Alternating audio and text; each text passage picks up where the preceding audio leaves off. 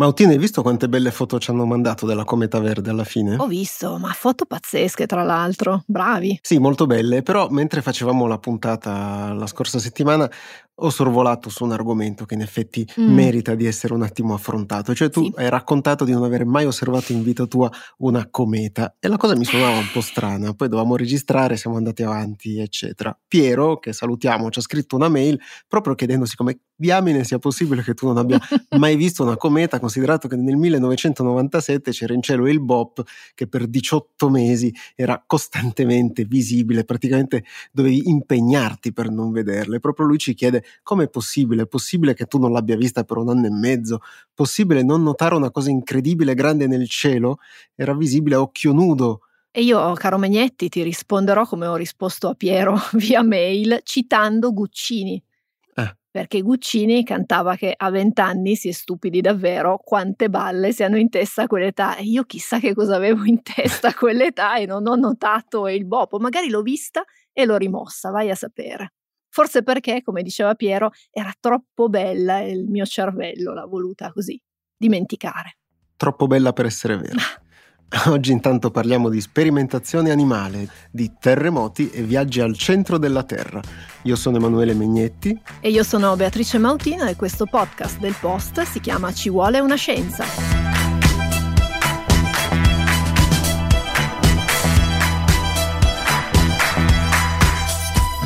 Questi giorni su alcune testate italiane sono comparsi dei titoli che annunciano la fine dell'obbligo di sperimentazione animale per i farmaci negli Stati Uniti il riferimento è alla legge che è stata poi chiamata FDA, Food and Drug Administration Modernization Act 2.0. Che, wow.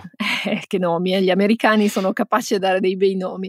Questa legge, che è stata approvata a fine dicembre 2022, firmata dal presidente Biden, è in realtà una modifica, anzi si sono introdotte delle piccole modifiche al testo dello storico Food, Drug and Cosmetic Act del 1938 che è una specie di esempio, un punto di riferimento per le legislazioni in materia farmacologica, alimentare e cosmetica di tutto il mondo. Questo testo è stato emendato più volte nel corso dei decenni dal 38 fino ad oggi, però è ancora in vigore.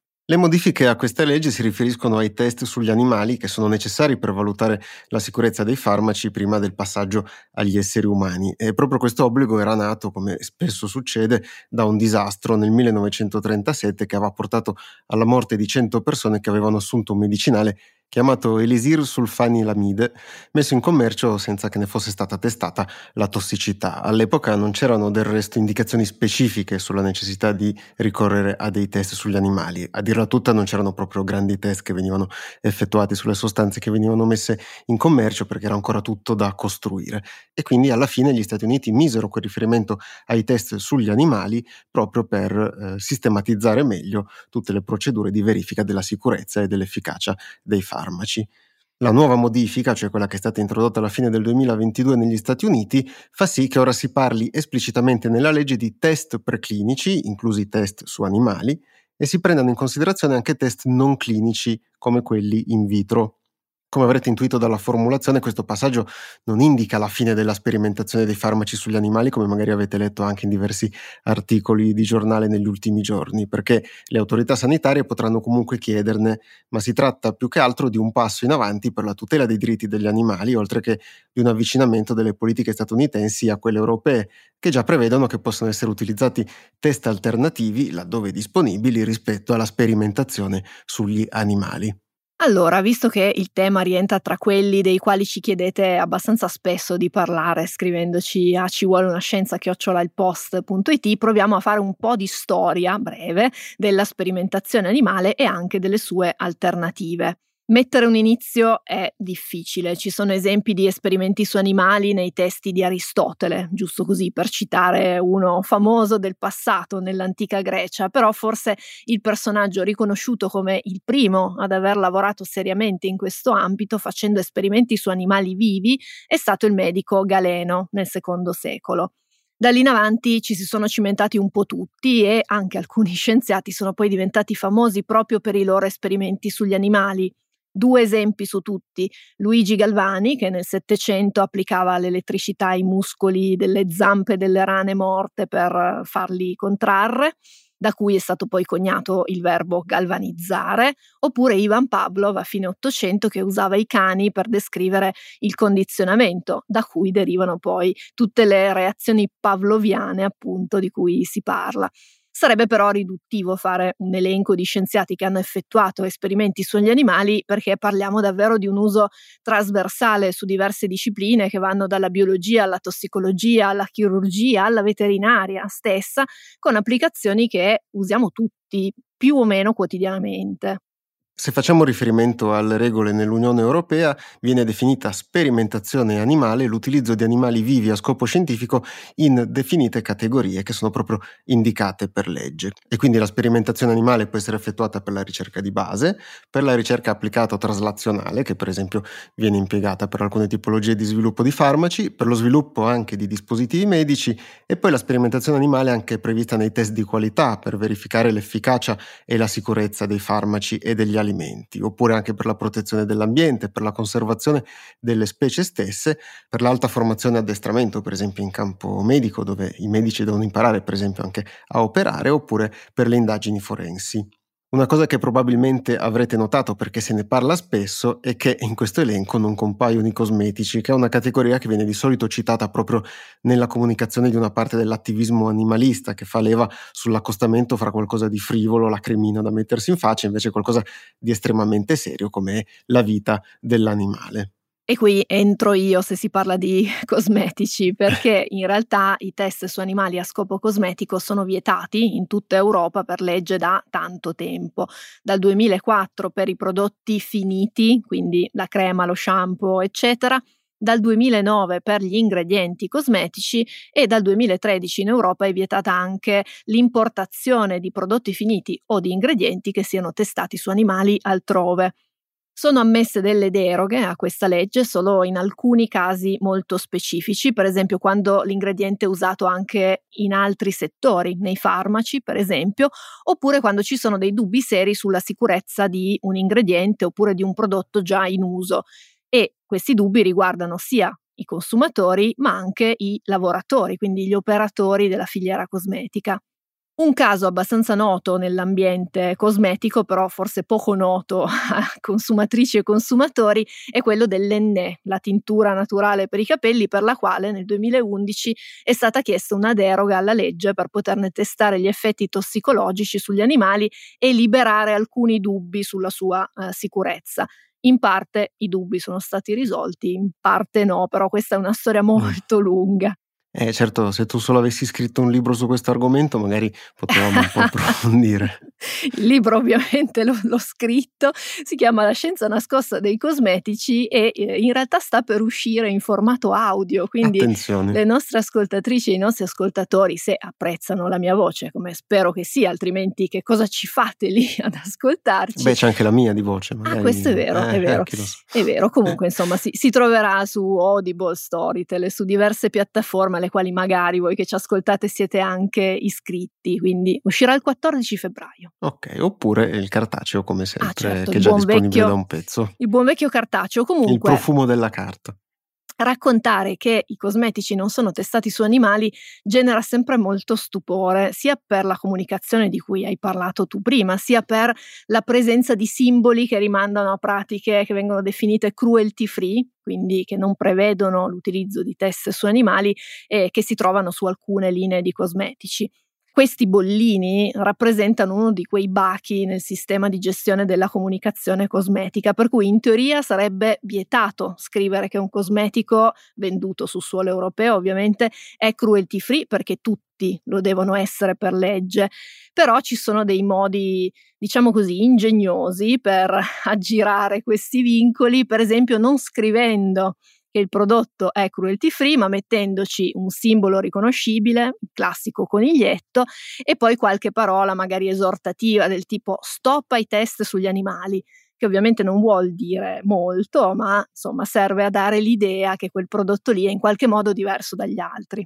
Quindi questo forse è anche bene ripeterlo, tutti i cosmetici che vengono venduti nell'Unione Europea proprio per poter essere venduti devono essere cruelty free e quindi non può essere un argomento di marketing quello di indicare questa condizione perché di definizione lo sono tutti. Sì, salvo alcune deroghe in alcuni casi molto selezionati che però comunque non c'entrano niente con l'eventuale bollino presente.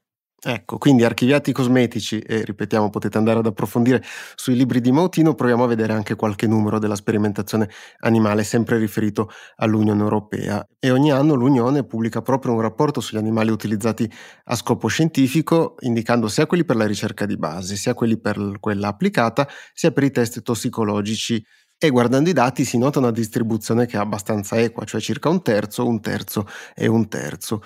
L'ultimo rapporto disponibile è quello che è stato pubblicato a fine del 2022, però i dati sono riferiti al 2019 perché comunque ci vuole un po' di tempo per raccogliere tutti i dati e estrarne poi delle informazioni. Ci racconta che il numero di animali utilizzati corrisponde a circa 10 milioni, che è un dato che è abbastanza in linea con i numeri degli anni precedenti, poi vedremo negli anni successivi come sarà evoluto per note questioni. La specie più utilizzata è stata quella dei topi, che rappresenta da sola più del 50% del totale, seguono poi i pesci, in particolare il pesce zebra, che rappresenta il 20%, e a seguire i ratti con poco meno del 10%. E qui Mautino vuol dire che a un certo punto ci vuole una scienza, dovremmo raccontare perché i topi non sono ratti e perché i ratti non sono topi. Ah beh certo, mol- molto volentieri, sai che a me piace la tassonomia. Ecco, esatto. Gli altri animali sono utilizzati in modo molto marginale, il rapporto dell'Unione Europea segna un aumento di anfibi e cefalopodi, i primi, gli anfibi per scopi di conservazione e i secondi, i cefalopodi coinvolti in studi per il benessere animale. Inoltre anche se sempre su cifre molto limitate, perché parliamo di molto meno del 10%, si segnala una diminuzione nel corso degli anni nell'uso di cani e di primati non umani. Questa era la situazione per l'Europa, in Italia di quei 10 milioni se ne usano circa 500 mila, che è un numero in realtà molto più basso di quello rilevato per altri paesi paragonabili per dimensioni come la Francia oppure la Germania che ne utilizzano da 3 a 4 volte tanto. Questo non significa che noi siamo più attenti oppure rispettosi della vita degli animali, ma secondo i ricercatori è un indice del fatto che da noi si fa meno ricerca oppure che la ricerca è meno finanziata che altrove. Nel complesso comunque questi dati ci dicono che nonostante ci sia un'evoluzione di alternative e che questa evoluzione stia correndo anche abbastanza velocemente, per ora i test sugli animali sono un punto fondamentale nella ricerca e qui ci preme mettere le mani avanti come spesso facciamo del resto. Ci sono questioni etiche che sono importanti e delle quali è bene discutere e delle quali si discute anche molto ed estesamente, ci sono tantissimi anche poi paper scientifici che si occupano di questi aspetti. A noi quello che interessa raccontare in questa puntata sono più che altro le ragioni dell'uso degli animali e vorremmo farlo senza dare dei giudizi di merito che lasciamo a ciascuno di voi assieme anche agli approfondimenti del caso che proprio potrete fare sugli aspetti etici e morali dell'utilizzo degli animali nella sperimentazione. E se si parla di ragioni, quella più importante riguarda proprio la sicurezza e non è un caso che negli Stati Uniti, così come qui da noi, i test su animali siano stati introdotti dopo dei disastri, come hai raccontato tu Megnetti all'inizio di questo blocco, dovuti questi disastri proprio all'assenza di test effettuati su modelli animali adeguati. Per quanto i test sugli animali non siano perfetti, perché non lo sono ovviamente, alcuni degli effetti terapeutici, ma anche degli effetti collaterali, quindi da un punto di vista tossicologico, possono essere rilevati solo in un organismo completo che abbia quindi tutti gli organi e non in cellule isolate oppure in sistemi artificiali non fare questi test al momento, stando alle conoscenze attuali che abbiamo e anche agli strumenti che abbiamo, limiterebbe di molto le offerte terapeutiche e quindi di questo bisogna essere consapevoli. Un discorso simile lo possiamo anche fare per la ricerca di base, dove non si parla di sicurezza, ma proprio di progresso della conoscenza. Non sono proprio mattoncini base su cui poi costruiamo tutto il resto. Si può pensare che non sia una motivazione sufficiente per giustificare il rischio del sacrificio degli animali, però proprio come dicevamo prima, un razionale nell'uso c'è e non si tratta quindi di qualcosa di superfluo o gratuito che viene fatto per vessare degli esseri viventi. Al netto di questo, comunque, nel corso degli ultimi decenni si è sviluppato un filone di ricerca che è molto specifico per lo sviluppo di quelli che vengono definiti metodi alternativi o complementari, cioè per cercare di ridurre il più possibile l'uso della sperimentazione animale e di limitare, oppure se proprio possibile, eliminare le eventuali sofferenze per gli animali che vengono sottoposti ai test. Alla base di questi metodi c'è il principio delle tre R, formulato alla fine degli anni 50 del secolo scorso e che prevede la prima R, il replacement, cioè la sostituzione completa degli animali con metodi alternativi come obiettivo finale, la reduction, cioè la riduzione del numero di animali utilizzati al minimo indispensabile e il refinement, cioè il raffinamento delle condizioni sperimentali per ridurre al massimo la sofferenza provocata all'animale. Questa regola delle 3 R è parte della direttiva 2010-63-UE, quindi dell'Unione Europea, sulla protezione degli animali utilizzati per scopi scientifici. È stata adottata da tutti i 28 Stati membri dell'Unione, compresa quindi anche l'Italia, e sottolinea il valore del benessere degli animali, consentendo l'uso di test alternativi o complementari laddove presenti e validati. Tutto questo è stato fatto una dozzina d'anni prima che ci arrivassero anche gli Stati Uniti ed è quello di cui parlavamo in precedenza. I test alternativi che eventualmente vengono sviluppati devono essere poi validati dai laboratori del Joint Research Center di Ispra, qui in Italia, nella sezione chiamata come uno scioglilingua, e qua diciamo solo la sigla che è EURL ECVAM. Eh sì, è difficilissimo da, da, pronunciare. Ogni Paese membro dell'Unione Europea ha poi il compito di istituire un punto di contatto nazionale che faccia da raccordo fra il Ministero quindi il nostro Ministero della Salute locale e questo laboratorio del Joint Research Center di Ispra. In Italia questo compito è svolto dal Centro di Referenza Nazionale per i Metodi Alternativi, il Benessere e la Cura degli Animali da Laboratorio dell'Istituto Zooprofilattico Sperimentale della Lombardia e dell'Emilia Romagna. Sul sito di questo istituto si possono scaricare le liste aggiornate dei test alternativi che sono stati validati. Sono una decina di pagine, di tabelle, nelle quali si possono andare a vedere i test suddivisi per tipologia, dall'irritazione cutanea a quella oculare, dallo studio della genotossicità e cancerogenicità fino all'effetto degli interferenti endocrini. Tutti questi test hanno la caratteristica di essere sviluppati o in vitro, quindi su cellule coltivate, oppure su sistemi artificiali, anche complessi magari, come quelli che vengono chiamati organ on chip, quindi organi sui chip, che sono delle specie di organi artificiali che riproducono alcune delle caratteristiche degli organi poi veri e propri, però nella lista ci sono anche dei metodi ex vivo, quindi per esempio su tessuti che vengono espiantati da animali. La lista che facevi, Mautino, è lunga, però poi andando a vedere in realtà i test che al momento possono essere veramente utilizzati non sono molti e il motivo per cui la prima delle tre R cui accennavi tu, cioè quella della sostituzione completa dell'uso di animali, è ancora lontana dall'essere soddisfatta. Però il fatto che la Commissione europea abbia scelto di istituire un laboratorio apposito proprio per la validazione, ma anche lo sviluppo di test alternativi e che poi stia investendo regolarmente nella ricerca in questo settore, dimostra che c'è un obiettivo che è quantomeno chiaro e anche perseguito. Poi, come sempre, le strade per raggiungerlo potrebbero non essere lineari o brevi, non dobbiamo farci delle facili illusioni, però dobbiamo sapere che si sta lavorando e molto anche in questo ambito. A conclusione, perlomeno temporanea, di questa lunga storia si aggiunge una postilla un po' all'italiana. Infatti il nostro paese ha scelto di recepire la direttiva europea, quella del 2010, applicando delle misure ulteriormente restrittive che riguardano il divieto di utilizzare animali per i test sulle sostanze d'abuso, che comprendono anche alcuni farmaci, e sugli xenotrapianti, bloccando di fatto la ricerca in questi due settori. La Commissione ha avviato avviato, come fa sempre quando un paese membro recepisce e poi applica delle modifiche insomma, sostanziali, ha avviato una procedura di infrazione. Queste modifiche sono state bloccate da una moratoria che dal 2014 si rinnova di tot in tot, al momento è in vigore fino al 2025. Però diciamo che questo approccio un po' all'italiana con poca prospettiva sul lungo termine mette i nostri gruppi di ricerca abbastanza in difficoltà nella richiesta di finanziamenti oppure nell'avvio di progetti di ricerca che in genere hanno un respiro più lungo.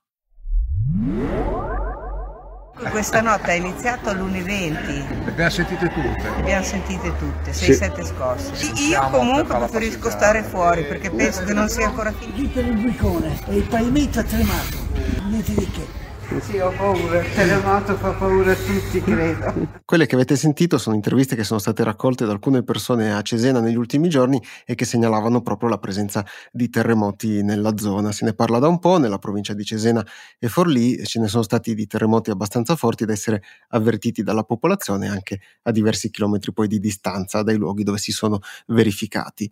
Solo a gennaio i terremoti nella zona sono stati 58 e tra questi 8 sono stati con magnitudo superiore a 3, quindi forti a sufficienza per essere percepiti perlomeno nelle aree direttamente interessate. I terremoti di cui si è parlato di più sono stati quelli del 26 gennaio e del 28 gennaio, entrambi di magnitudo 4.1, quindi ancora più forti. Non sono stati segnalati dei danni particolari e può accadere che ci siano periodi più movimentati di altri, diciamo così, però accorgersi di frequente che ti sta tremando la casa oppure il tuo posto di lavoro lascia comprensibilmente qualche apprensione, no Mautino? Ah beh, sicuramente, io mi ricordo una volta ero proprio a Cesena in albergo e noi, noi, piemontesi non siamo abituati ai terremoti, mi sono spaventata parecchio. Comunque, come ha spiegato l'Istituto Nazionale di Geofisica e Vulcanologia, l'INGV, che vi consigliamo di cercare online quando circolano delle informazioni strane sui terremoti per averne ovviamente invece di affidabili, l'area interessata da questi terremoti fa parte della fascia esterna dell'Appennino settentrionale, quindi grosso modo quella che si affaccia verso l'Adriatico. È un'area con una pericolosità sismica alta, determinata dalla vicinanza con le zone appenniniche più nell'entroterra dove nei secoli sono stati registrati spesso terremoti importanti, alcuni dei quali con magnitudo superiore a 6, quindi ben più alta di quelle che si stanno registrando fortunatamente adesso. Qui non entreremo troppo nel dettaglio, se ne parla spesso, però la magnitudo è in generale la misura indiretta dell'energia meccanica che si sprigiona durante un terremoto all'ipocentro, cioè al punto in profondità dove inizia a verificarsi la frattura che determina il terremoto stesso è calcolata basandosi sull'ampiezza delle onde sismiche rilevate in superficie dai sismografi, che sono proprio gli strumenti che servono a registrare i terremoti. Ci sono poi vari tipi di magnitudo, anche qua non andremo nel dettaglio, e la loro scala però è logaritmica, cioè vuol dire che magnitudo 2 non è il doppio di magnitudo 1, ma è decine di volte di più. Di conseguenza l'energia in gioco per un terremoto di magnitudo 4.1 come quella rilevata in questi giorni, lo accennavamo prima, tra le scosse più alte, è enormemente più piccola rispetto a quella di 5.9 per esempio del terremoto dell'Emilia nel 2012 che ha causato grandissimi danni. Ci sono poi comunque numerose altre variabili che devono essere prese in considerazione oltre alla magnitudo, per esempio la profondità dell'ipocentro, il tipo di rocce in cui si stanno propagando le onde sismiche che possono determinare poi gli effetti di un terremoto in una certa zona. Ogni giorno in Italia si verificano molti eventi sismici, la maggior parte possono essere rilevati solo attraverso i sismografi collocati nelle 350 stazioni sismiche dell'INGV, a cui si aggiungono i sismografi gestiti a livello locale da enti di vario tipo che condividono i loro dati rendendo possibile un monitoraggio piuttosto capillare in tutto il paese. È un lavoro essenziale non solo per rilevare velocemente una scossa molto forte e allertare la protezione civile, ma anche per raccogliere dei dati proprio sui terremoti e sulle zone dove si verificano più di frequente.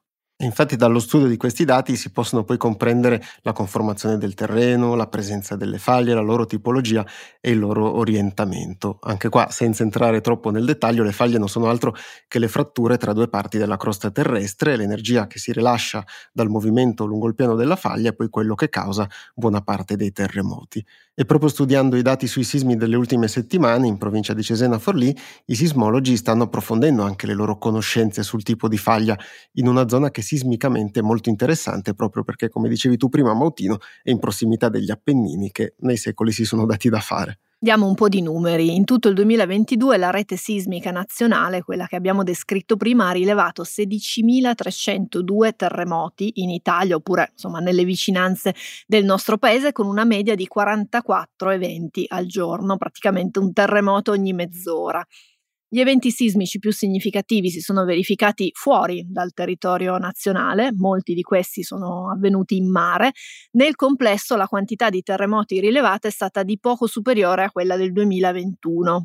I terremoti forti, quindi con magnitudo superiore a 4, sono stati 27 7, ma solamente 4 sono avvenuti sulla terraferma all'interno dei confini italiani. Il più forte è stato quello di magnitudo 4.3 in provincia di Catanzaro, avvenuto poco dopo la mezzanotte del 13 ottobre. Se vogliamo anche fare un po' di classifica, la regione con il maggior numero di terremoti con magnitudo uguale o superiore a 2 è stata la Sicilia, dove ovviamente si fa sentire la presenza dell'Etna che eh, ha un'attività vulcanica piuttosto turbolenta ed è accompagnata proprio da terremoti. Invece la regione con meno terremoti, come sempre nella classifica, è la Sardegna e basta osservare una mappa fisica dell'Italia per comprenderne il motivo, no? cioè lontana dalle fasce in deformazione delle Alpi e degli Appennini, dove avvengono i grandi processi geologici che hanno anche concorso alla formazione stessa di quei rilievi montuosi. Possono comunque verificarsi terremoti anche in Sardegna e questo ci porta a una mappa che spesso viene rispolverata dopo una scossa, e cioè la mappa della pericolosità sismica. È presente Mautino, no? Eh sì, e immagino che l'abbiate vista anche voi che ci ascoltate, quella mappa dell'Italia colorata con gradazioni che vanno dal verde al viola, passando poi per il giallo e il rosso, e indica appunto, come dicevi tu, la pericolosità sismica, quindi lo scuotimento, diamo la definizione proprio letterale, lo scuotimento del suolo atteso in un sito a causa di un terremoto. È importante ricordare, e ci teniamo a farlo, che questa mappa deriva da un'analisi di tipo probabilistico, quindi non fornisce in alcun modo una previsione su dove si terrà un terremoto, cosa che con le conoscenze attuali è impossibile da fare. Questo di nuovo ci teniamo a ribadirlo molto molto fermamente.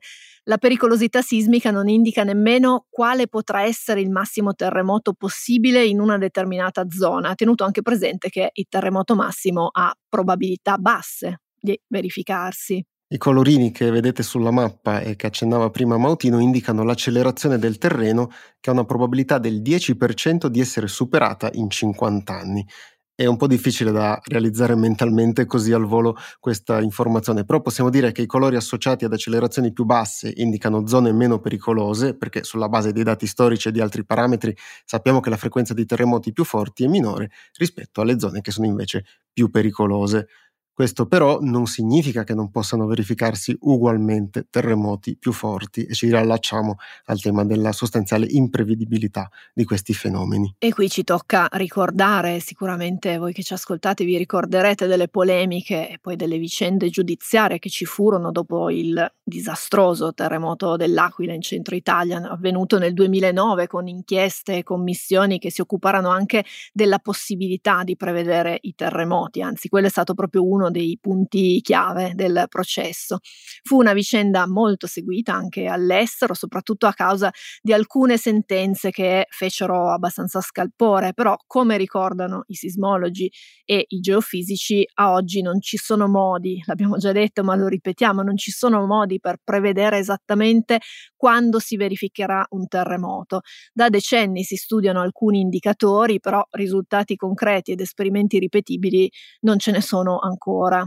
E proprio per questo motivo non si dovrebbero confondere la previsione con la prevenzione, cioè la previsione non può essere precisa per i motivi che abbiamo visto poco fa, mentre invece la prevenzione può aiutarci a prevenire i rischi. Prima di tutto, per esempio, costruendo edifici che siano in grado di resistere a forti sollecitazioni e le tecnologie per farlo ormai esistono da diverso tempo e ci consentono proprio di ridurre tantissimo i rischi. Pensate per esempio a tutte le costruzioni che vengono fatte seguendo i criteri antisismici in Giappone, che è uno dei paesi più esposti proprio ai terremoti. La pericolosità sismica non può essere diminuita, ma il rischio sì, e questo forse dovrebbe essere una frase da appendere anche in qualche stanza dove ci sono i decisori politici. Eh sì, e che vale tra l'altro per tantissimi settori, eh, non solo per, per quello sismico legato ai terremoti. Tutti questi discorsi ci ricordano che il nostro pianeta e il suo interno in particolare è molto meno placido e tranquillo di come ci possa apparire dal nostro punto di vista di osservazione, che è abbastanza limitato limitato perché noi passiamo tutta la nostra esistenza sulla crosta, qualcuno magari riesce anche a staccarsi dalla crosta e andare a fare l'astronauta come wow. vorrebbe fare Vignetti, però noi siamo qua con i piedi sulla crosta che è questo strato che ha uno spessore variabile tra i 4 e gli 80 km, quindi se la Terra fosse un frutto, uso questa metafora, la crosta, quindi questo strato su cui noi siamo sarebbe una buccia sottilissima anche considerando che il diametro terrestre è di circa 12.000 2740 km.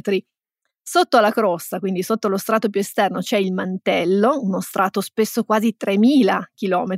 Prima parlavamo al massimo di 80 km, quindi insomma, le, le dimensioni sono, sono molto diverse il mantello è formato da rocce magmatiche e su questo mantello, secondo la teoria più accreditata, scivolano e si muovono le placche della crosta e questi movimenti causano i terremoti e plasmano la parte esterna del pianeta insieme ovviamente agli eventi atmosferici e poi anche insomma al nostro zampino. Eh sì, anche ci mettiamo del nostro. Andando ancora più in profondità, come solo Jules Verne avrebbe saputo fare, troviamo la parte esterna del nucleo terrestre che è formata per lo più da ferro fuso e poi se ancora ci addentriamo più in profondità troviamo il nucleo interno che invece è formato da materiale ferroso solido e malleabile ad altissima pressione e a una temperatura di oltre 5400 gradi Celsius. Calduccio. Fa calduccio là in fondo.